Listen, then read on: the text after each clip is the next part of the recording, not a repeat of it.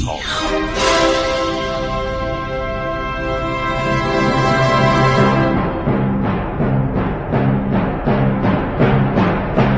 کاری از گروه جوان و اندیشه رادیو جوان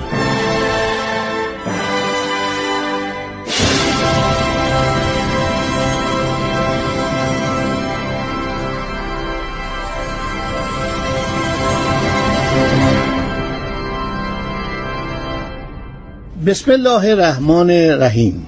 به نام خداوند بخشاینده مهربان. شنوندگان عزیز من خسرو معتزد هستم. عرض ادب می کنم خدمت شما. ادامه می دهیم برنامه عبور از تاریخ آغاز جنگ بین ایران و ارتش روم. بالاترین واحد روم توما بوده. توما یعنی ارتش به برابر ارتش. واحد ارتشی توما بوده بعد لژیون بوده. لژیون لشکر بوده. بعد کوهرت بوده. کوهرت بوده که کوهرت تقریبا میشه گفت تیپ بوده. اینا حرکت می‌کنن و نیروهای ایرانی میرن به طرف عرض شود که داخل خاک روم روم شرقی. در سال 612 جنگ ببینید از سال 604 شروع شده. همینطور اینا نقطه به نقطه میرن جلو. ارتش ایران شهر آنتاکیه رو فتح می‌کنه.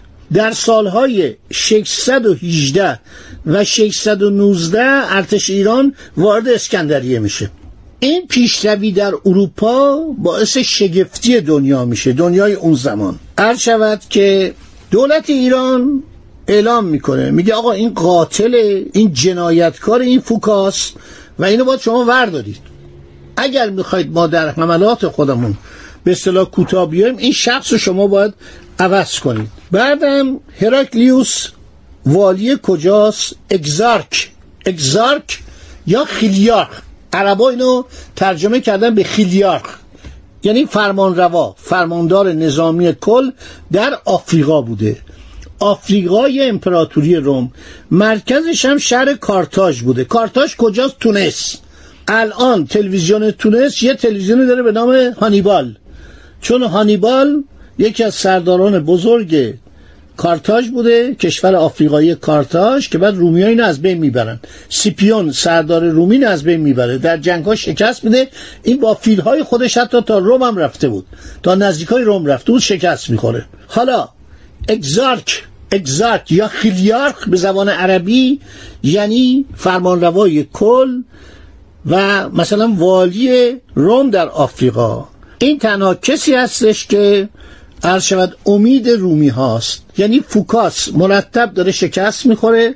ارتش عرض شود که ایران داره همینطور شهرها رو می‌گیره و بعد از فیل استفاده می‌کنه. این خیلی جالبه. یعنی ارتش ایران هم از منجنیق استفاده می‌کرده هم از فیل های جنگی استفاده می‌کرده و البته این جنگ خسارت عمدش متوجه واستریوشان بوده. واستریوشان یعنی چی؟ یعنی کشاورزان. چون اینا رو میفرستادن به جپه همینطور اینا رو از روی مزارع جمعآوری می‌کردن. طبقات بسیار کشاورز که نیروی جنگنده بودن. بیشتر اینا پیاده نظام. یعنی همشون در پیاده نظام بودن. سوار نظام ارتش منظم بود. و خیلی اونا وارد زره پوش یعنی صورتاشون بدناشون رو با زره میپوشوندن. تصاویر اینها به دست اومده. عرض شود که روی مثلا فکر کنی یه بشخاب کشیده شده. به همین ترتیب. خسرو پرویز از این جنگ خیلی استفاده می‌خواست بکنه. استفادهش این بود که خسرو پرویز می‌خواست کاری بکنه که امپراتوری رومو منقرض بکنه. یعنی می‌خواست این دولت امپراتوری روم منقرض بشه و مسئله ارمنستان هم حل بشه. ارتش ساسانی که حرکت می‌کنه ببینید غذا رساندن چقدر مهمه. وسایل جنگی یعنی تیر و کمان عرض شود نفت برای نفت اندازی با اون وسایل که یه حد اکثر گاری بوده چیز دیگه بالاتر نبوده. خیلی مهمه. بعد کل قوچی کل قوچی می‌زدن دروازه رو میشکستن می‌رفتن تو. وسایل بالا رفتن از دژها. به شما عرض کردم که ارتش اشکانی نمی‌تونست دژها رو بگیره. به جلوی قلعه که می‌رسید به جلوی دژها که می‌رسید میستاد ولی ارتش ساسانی تمام این تاکتیکا رو بلد بود. منجنیقای خیلی عالی داشتن. عرض شود تخت سنگ پرتاب می‌کردن بعد تخت سنگ رو تبدیل کردن به کوزه هایی که مواد منفجره توش بود. یعنی وقتی می‌رفت اونجا مشتعل می‌شد. توش نفت بوده آهک بوده. مینداختن و عرض شود که در جنگ ها بسیاری از دیوارها فرو میریخت و می اومدن عرض شود که نقد می زدن اینا تمام در این کتاب های تاریخ ساسانیان مخصوصا کتاب تاریخ سیاسی ساسانیان تعلیف مرحوم دکتر محمد جواد مشکور اومده و درباره دوران خسرو پرویز و جنگ های او یکی از بهترین کارها رو مرحوم آرتور کریستنسن که استاد دانمارکی بوده و ایران شناس بوده خیلی ایران رو دوست داشته. یکی از کارهای جالبم روسا کردن.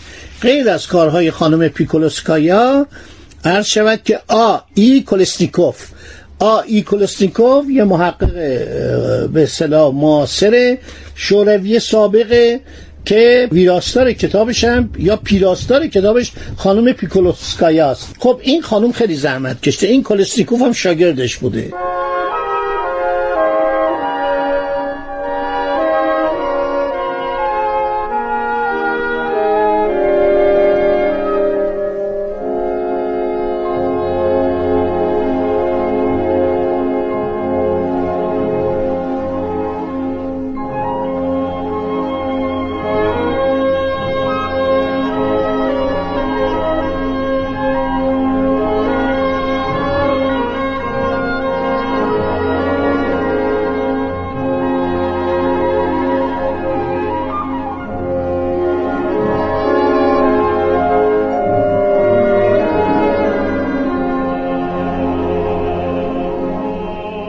ارتش ساسانی شامل چندین رسته بود که دسته اول ارتشداران یعنی جنگیان زبده بودند و ویژه. دوم اسواران یا ویسپوران بودند یعنی سوار نظام. سوم پایگان یا پیاده نظام. پایگان یعنی پیاده. این اسم الان شده پیاده. پایگان سالار یعنی سرهنگ پیاده. علاوه بر این سرسته آموزگاران و اندرزبدان سپاهی بودن. آموزگار و اندرزبد یعنی چی؟ یعنی مشاق نظامی. یک گروهی بودن به نام جانسپاران یا تیراندازان ویژه تک تیرانداز بودن فوقالعاده بودن. یعنی اینو وقتی تیری پرتاب می‌کردن محال بود که به طرف نخوره. یک نیروی ما داشتیم به نام گردونه سواران یعنی رسته عراب جنگی که اینا در ارتش خدمت می‌کردن. یک گروهی ما داشتیم رسته سنگرسازان مهندسین که از کلمه مکانیکوس یا مکانیکوس یونانی اومده بود. اینو به به فارسی برگردونده بودن. سنگرسازان یعنی مهندسی و استحکامات. ما یه نیرویی داشتیم به نام پیلرانان. هر شود یه نیرویی داشتیم به نام دژبرکنان یعنی خدمه منجنیق.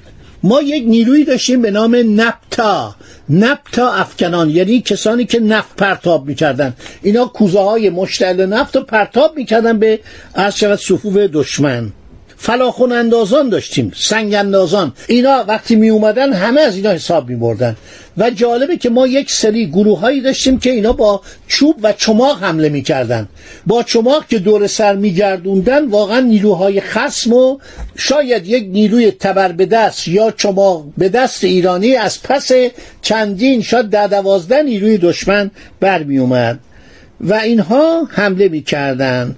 ما یک رسته داشتیم به نام شتر سواران جمازه سواران که سوار بر شتر یا جمازه به دشمن حمله می‌کردن.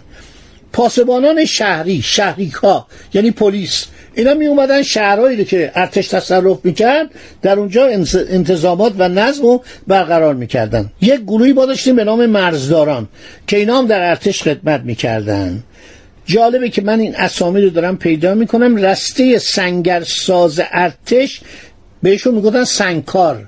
سنگ کار یعنی کار اینا سنگ با سنگ سر و کار دارن در ارتش ایران از دوران هخامنشیان که اسکندر گجسته یا اسکندر ملعون آن سلسله را از بین برد. درجات سلسله مراتب نظامی متداول شد. من خیلی سعی کردم اینا رو پیدا کنم برای اینکه شما عظمت ایران رو بدونید. در زمانی که خیلی از این کشورهای اروپایی در جنگل زندگی می‌کردن بالای درخت زندگی می‌کردن شما این فیلم های سینمایی مربوط به روم رو ببینید. وقتی اینا به اروپا حمله می‌کنن اغلب مردم در یک خانه های چوبی زندگی می‌کردن. چپر میساختن دور شهرهای خودشون. در اینجا ارتش سلسله مراتب داشته. میریاک فرمانده عرض شود ده هزار نفر بوده. پایگان سالار یا هزار پتی یا شیلیاک فرمانده هزار تن سرباز بوده. خیلیاک داشتیم گردان سالار فرمانده 500 تن. تخیاک فرمانده 100 تن. لوشیاک فرمانده 50 تن کادیاک فرمانده 10 تن سربازه سرجوقه بوده. پانیاک هم آخرین درجه ارتشی بوده.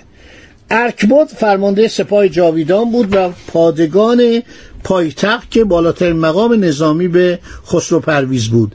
ارتشداران سالار فرمانده ارتش بود. در زمانی که خسرو پرویز جنگ رو شروع می‌کنه ارتش ایران دارای چند ارتشداران سالار میشه. یعنی این نیروهایی که میرن به طرف امپراتوری روم بزرگتر میشن ارتش میشن. بنابراین این عرض شود که ارتشداران یکی از اینا خیلی معروفه به نام شهروراز. شهروراز اسمش یادتون باشه. این مرد در تاریخ ایران خیلی نقش هم مثبت بازی کردن منفی. همه رو بهتون میگم. براتون تعریف می‌کنم که چرا بعضی وقتا نقش مثبت بوده و در آخر نقشش منفی میشه. ایشون یکی از بالاترین فرماندهان ایران و یک مغز متفکر بوده. یعنی بسیاری از این پیروزی هایی که در جنگ با روم شرقی به دست میاد به وسیله همین شهروراز شهروراز یعنی یعنی گراز شهر. گراز یک حیوان وحشیه. یعنی حیوانی است که پیروزی بر او خیلی مشکله بسیار خطرناکه. و می‌دونید که یکی از پادشاهان دیلمی رو عرض شود به ضرب دندانش با حمله کرد که با سر به اون پادشاه و پادشاه دیلمی رو کشت.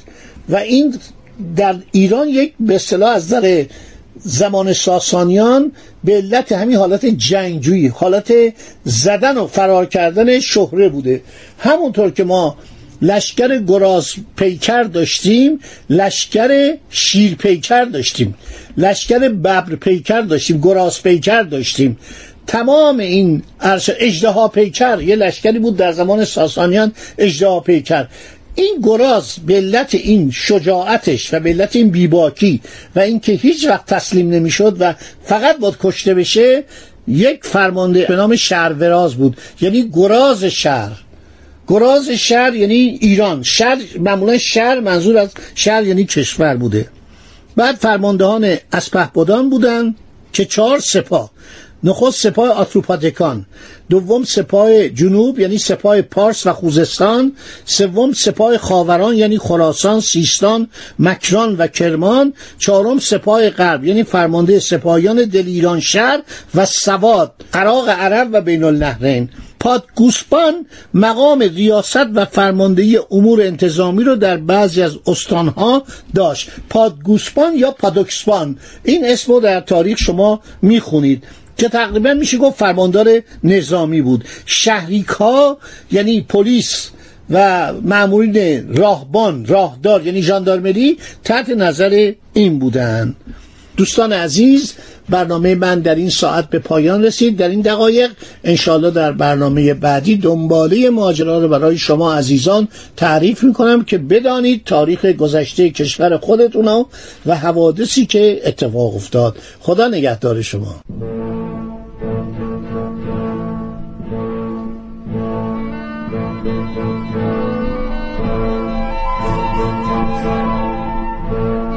Thank you.